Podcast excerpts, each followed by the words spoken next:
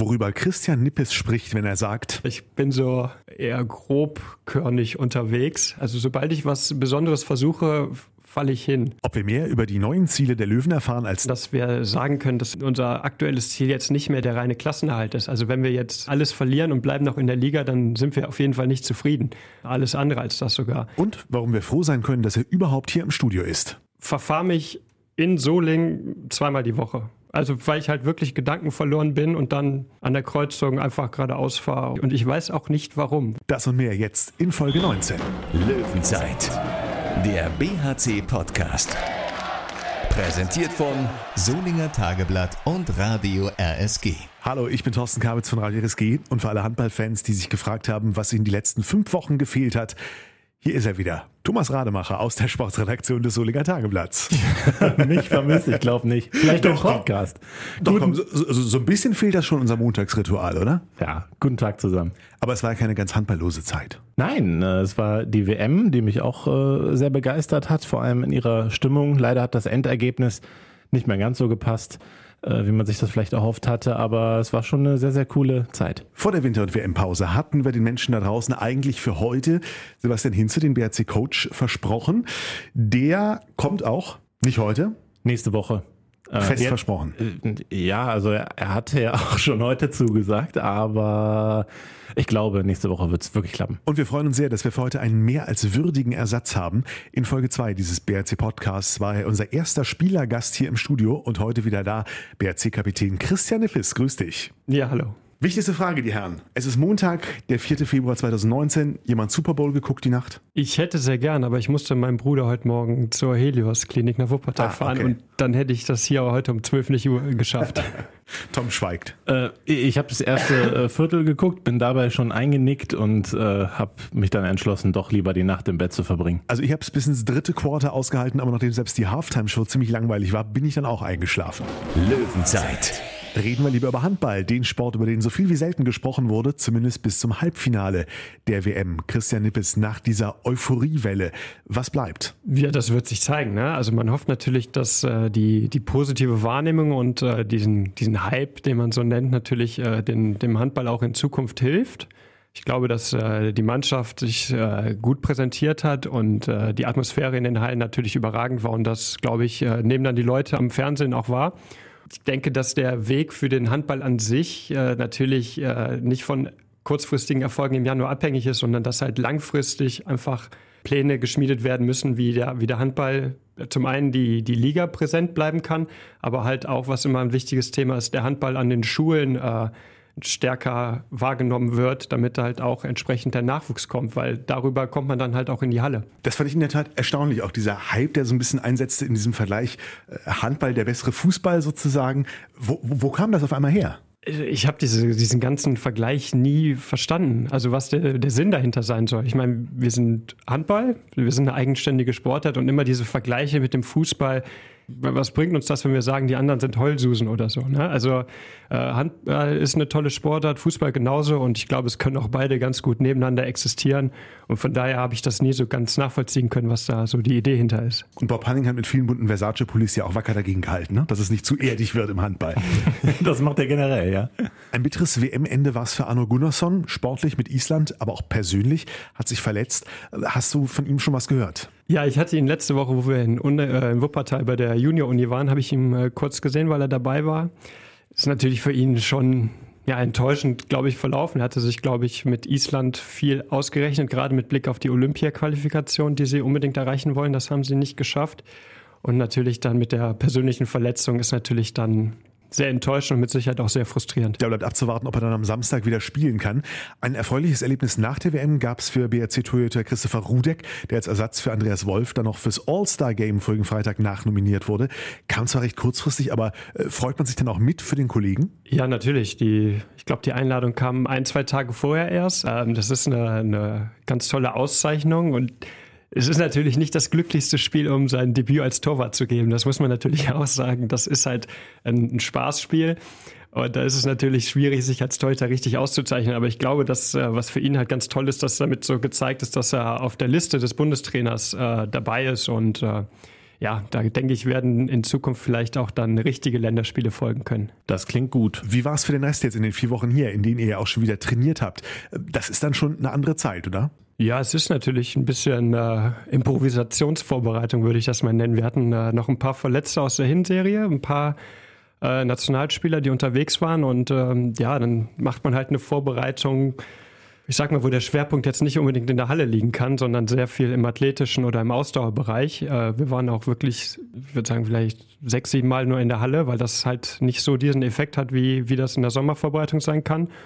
Und äh, ja, es ist erst mit dem heutigen Tag, äh, kommen erst alle wieder zurück. Also die Schweden äh, hatten oder haben bis zum heutigen Tag frei und heute beginnt dann im Prinzip so die ganz kurze Vorbereitung auf äh, die Rückrunde. Rudelfunk. Aber auch ohne aktiven Spielbetrieb war der BRC während der WM-Pause Gesprächsthema und das hatte auch mit diesem Podcast zu tun. In der letzten Folge Anfang Januar hatte Geschäftsführer Jörg Föstier hier schon angekündigt, dass man die Zusammenarbeit mit Düsseldorf und dem ISS-Dom intensivieren will. Inzwischen ist das konkreter geworden, Thomas Rademacher. Allerdings hm, waren die Reaktionen von Seiten der Fans nicht ganz so durchgängig zumindest ist, wie man sich das erhofft hatte. Das ist ja mittlerweile, was du gerade erwähnt hast, auch offiziell geworden. Es gibt eine Kooperation mit der Sportstadt Düsseldorf wo man sich unter anderem darauf festlegt, dass vier bis sechs Spiele in der Saison im ISS-Dom äh, stattfinden, in der Landeshauptstadt. Äh, zusätzlich äh, rückt mit Dr. Peter Kluth ein Düsseldorfer in den Gesellschafterkreis des Bergischen HC. Es soll auch zusätzliches Geld in die Kassen gespült werden. Da ist eine Summe von etwa einer Million Euro kolportiert. Das ist natürlich ähm, was sehr, sehr Positives. Aber es gibt einen offenen Brief des Fanclubs Bergische Handballlöwen, die es eben nicht so positiv sehen. Ähm, vereinfacht gesagt fühlt man sich ein wenig verraten. Man sieht eine Resteverwertung in Solingen-Wuppertal, weil dort ja wahrscheinlich nicht die Top-Gegner zu Gast sein werden, weil man natürlich sehen wird, dass man vielleicht Kiel und die Rhein-Neckar-Löwen in Düsseldorf spielen kann. Und äh, sie befürchten eine zu große Einflussnahme von Düsseldorfer Seite. Der Brief war äußerst kritisch und sorgt natürlich dafür, dass die Stimmung im Umfeld vielleicht nicht die allerbeste ist. Und wir können verstehen, dass äh, Christian Nippes auf nichts sehnsüchtiger wartet als die Frage, was er denn nun davon hält. Nein, klar, natürlich für dich, für euch ähm, als, als Spieler des Vereins ähm, schwierig, sich dazu zu positionieren. Aber blicken wir jetzt erstmal auf die Planung für die kommende Saison. Positiv gedacht, wie kann es gelingen, dass daraus was Gutes wird mit der Nummer drei verschiedenen Heimspielorten? Ja, ich glaube, dass das Wichtigste halt äh, eine gute sportliche Leistung ist. Ähm dass wir auch dieses Jahr schon gezeigt haben, dass äh, die Spiele gegen die Rhein-Neckar-Löwen und gegen Kiel in Düsseldorf äh, tolle Erlebnisse für alle sein können, dass wir das nächstes Jahr natürlich dann fortführen wollen. Das geht natürlich darüber, dass äh, wir vielleicht auch mal eine Top-Mannschaft dann in Düsseldorf schlagen.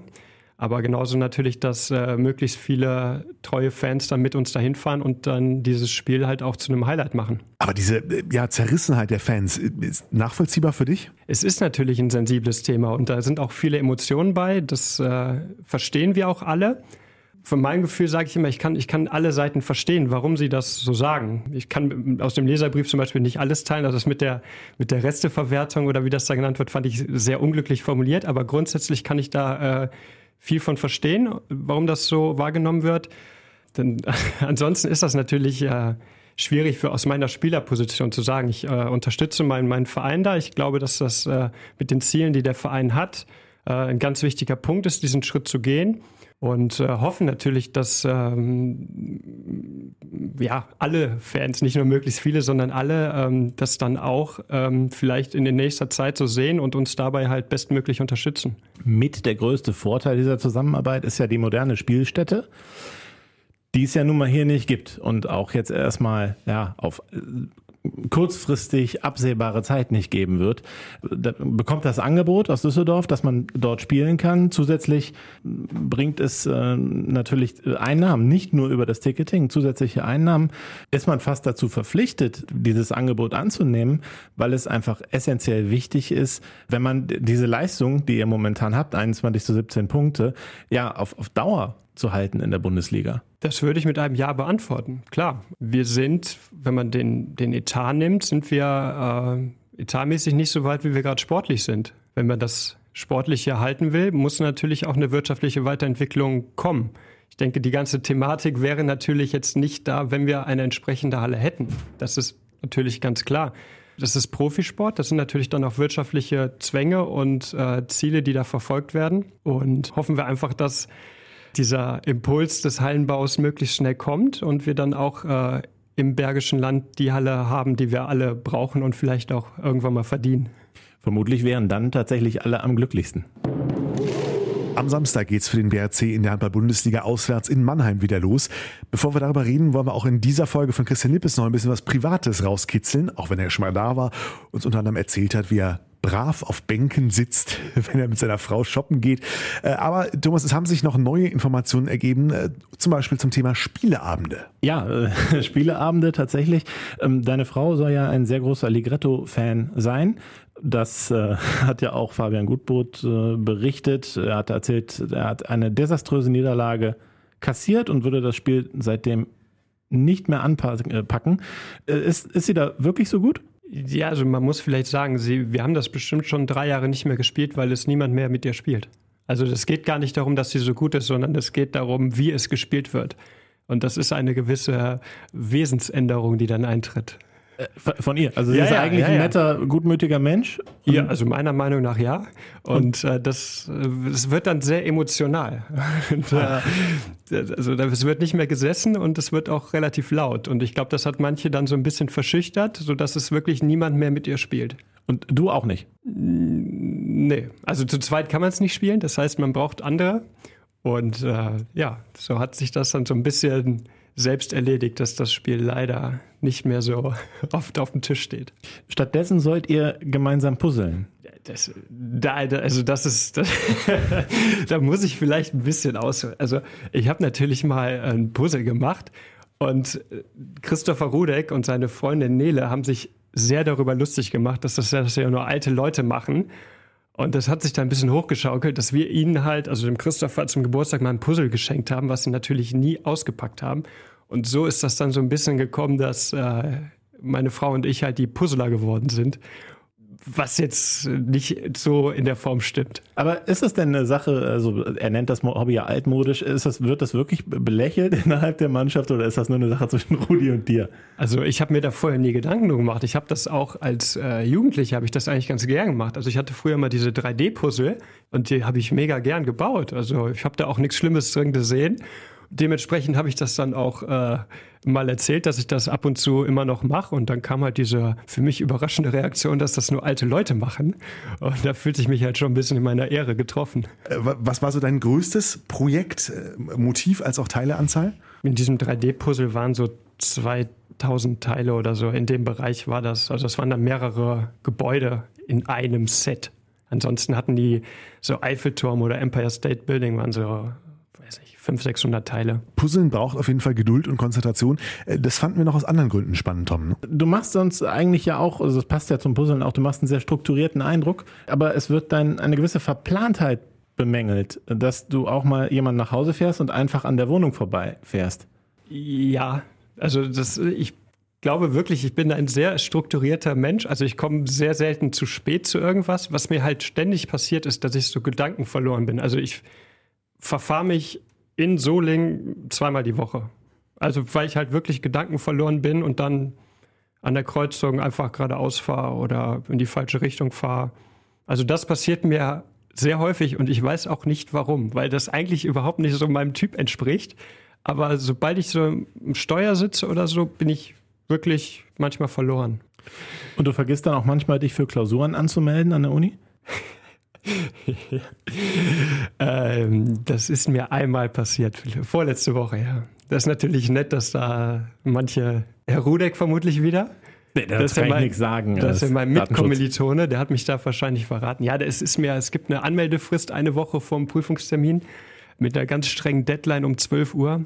Und um 12.30 Uhr habe ich dann auf die Uhr geguckt, habe mir gesagt, Christian, denk dran, du musst dich bis morgen um 12 Uhr anmelden bis mir dann aufgefallen ist, dass schon der Anmeldetag war. Ja, und jetzt musst du warten. Nee, ich, das ist ein Fernstudium und dann konnte ich die Prüfung online schreiben. Was ich eigentlich ja. nicht so gern mache. Also diese eine Woche vorher Anmeldung ist halt für den Präsenztermin in Düsseldorf. Der ist samstags. Man kann sich aber auch für eine Online-Prüfung anmelden. Das habe ich dann alternativ gemacht. Ist das nicht leichter? Dann kann man parallel googeln oder so. Nee, natürlich. Das ist ja. Nein. Also man wird schon überwacht. Also man muss eine Kamera neben sich stellen, die einen die ganze Zeit filmt. Und man muss auch Zugriff auf seinen Rechner erlauben. Also ja.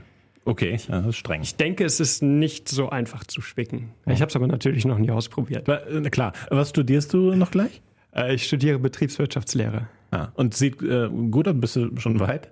Äh, ja, also ich hoffe, ähm, im Herbst diesen Jahres fertig zu sein. Aber du, du hörst dann nicht direkt auf mit Handball spielen? Das, also mein Ziel war schon, Studium fertig zu haben, bevor ich mit dem Handball aufhöre, aber das ist natürlich jetzt nicht zwingend, dass ich am Tag des äh, Ende des Studiums dann äh, meine Schuhe an den Nagel hänge. Das hängt jetzt nicht zwingend zusammen.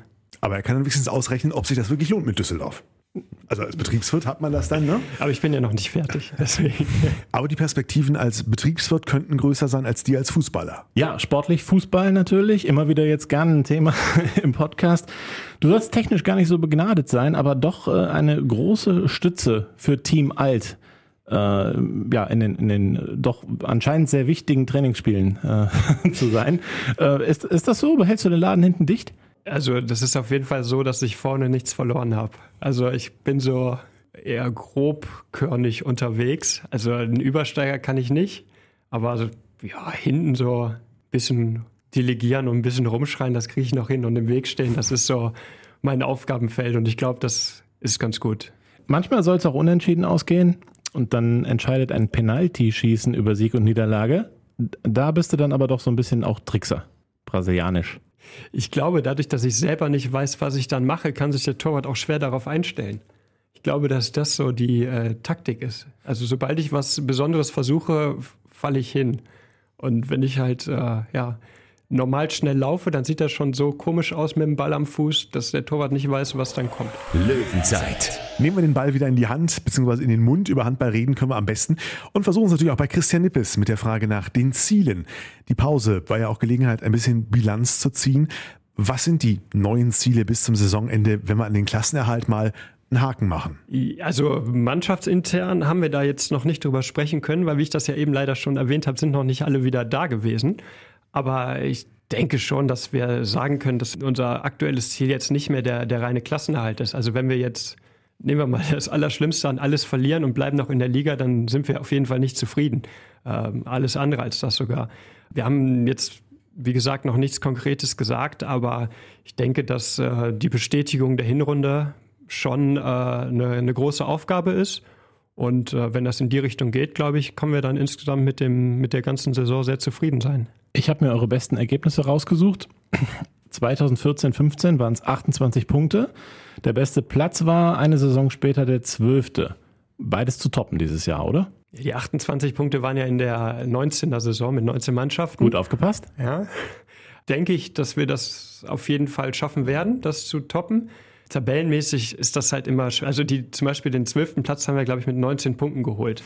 Also das Ja. ist halt immer von der Relation wahnsinnig schwer. Wir sind mit 22 Punkten schon abgestiegen und mit 19 Punkten haben wir unsere beste Tabellenplatzierung rausgeholt. Also das ist immer Allerdings da natürlich waren nur 17 Mannschaften. drin, nur zwei Genau, da war Absteiger. die Hamburger Insolvenz, Ja, richtig? Ne? ja.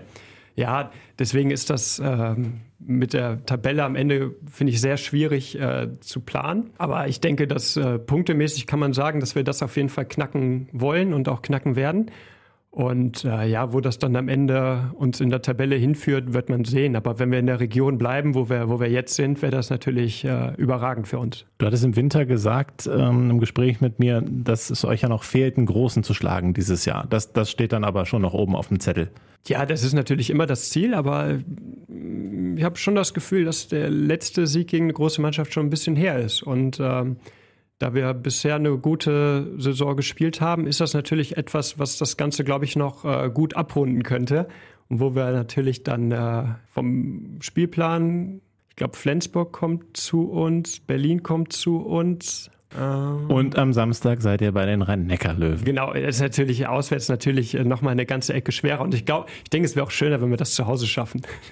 Deswegen äh, müssen wir mal gucken, wie es da läuft. Aber das ist natürlich ein super Ziel, was äh, ja, wir erreichen wollen. Dann schauen wir konkret auf den Samstag. Die Bergischen Löwen zu Gast bei den Rhein-Neckar-Löwen, die wir nun schon häufiger gesehen haben in dieser Saison. Erst das Drama im Pokal, 29 zu 32 in der Verlängerung verloren. In der Liga dann ein 25 zu 32. Christian, für wen ist das jetzt ein Vor- oder Nachteil, dass ihr Stärken und Schwächen des anderen schon ein bisschen besser kennt in dieser Saison? Ich glaube, das ist für niemanden ein Vor- oder Nachteil. Es ist eher eher so, dass nach einer EM- oder WM-Pause, wie wir es jetzt haben, beide Mannschaften noch nicht so richtig äh, wissen, wo sie stehen. Rhein-Neckar-Löwen hatten extrem viele Spieler bei der WM dabei, die mit Sicherheit sehr müde sind. Wahrscheinlich auch heute erst wieder ins Training einsteigen. Von daher ist das so ein bisschen so eine Fahrt ins Ungewisse, dass äh, der Gegner wie auch wir selber nicht so richtig wissen, äh, wo wir dran sind. Im Herbst äh, hatte man das Gefühl, die, die Rhein-Neckar-Löwen verwundbar auch in der Phase, als äh, ja, der BRC sie dann ein paar Mal geärgert hat. Zuletzt haben sie wenig liegen lassen, bis auf die Niederlage kurz vor der Pause gegen Kiel. Deine Einschätzung, Tom, erwarten wir andere Rhein-Neckar-Löwen als im Herbst? Ja, also es ist ja schon so, dass die Rhein-Neckar-Löwen gerade gegen die ganz großen Teams irgendwie in dieser Saison äh, verdächtig häufig scheitern. Also man hat den Eindruck, dass Kiel einfach besser drauf ist als sie und auch im Pokal haben sie äh, eine Führung gegen die Füchse Berlin im Viertelfinale aus meiner Sicht völlig unnötig äh, aus der Hand gegeben, um dann in der Verlängerung äh, zu verlieren. Also da läuft's nicht so optimal. Aber ja, das ist jetzt ein Monat her. Für viele Spieler liegt eine WM dazwischen. Der einzige Spieler, äh, das ist jetzt übertrieben natürlich, der einzige Spieler, der, der wenig gespielt hat, war Andy Schmid, weil er bei der WM nicht dabei war. Und äh, das ist ja auch der überragende Spieler von den Rhein-Neckar-Löwen. Ja, ist auf jeden Fall eine sehr, sehr spannende äh, Konstellation und wenn man Hoffnung haben kann, äh, sie zu schlagen, auswärts, ähm, dann doch am liebsten, wenn sie gerade müde sind und äh, da ist die Hoffnung ja schon da, dass sie das vielleicht sind. Bevor hier jemand einschläft, lasst uns tippen, die Herren. Christian, wie geht's aus? Samstag 2030 in der SAP Arena. Mm, dann sage ich ein 26, 24 für uns. Soll ich jetzt auch tippen? Du kannst noch einen Moment überlegen. Es fällt mir extremst äh, schwer. Äh, 23, 22 für den BRC. Das ist eine richtige, richtige Abwehrschlacht. Richtige Abwehrschlacht. Super Bowl-Finale Teil 2 in der SAP Arena. Mensch, jetzt war ich so angefixt, dass da irgendwo noch eine 3 mit davor stehen müsste doch eigentlich in dem Spiel. Ich bleib dabei. Äh, 31, 29 für den BRC. Das wäre ein Ergebnis. Der, äh, wenn sehen. das kommt, kipp ich um. Dann kommt der Trainer nächste Woche nicht. Dann feiern wir noch. Er, er, kommt, wir sind ganz sicher. Und äh, Christian Nippes hat jetzt die Chance. Welche Frage sollten wir Sebastian Hinze nächste Woche unbedingt stellen? das ist fies. Das ist die Chance, hallo? Boah. Da bräuchte ich zwei Minuten Überlegungszeit. Also das ist schwierig, so spontan. Du kannst uns das ja noch mitteilen. Wir schreiben das dann auf den Zettel mit den anonymen Fragen. Genau. Das weiß ja auch Als erste, dann, die erste kommt. anonyme Frage ist so von mir. K. -Punkt möchte wissen.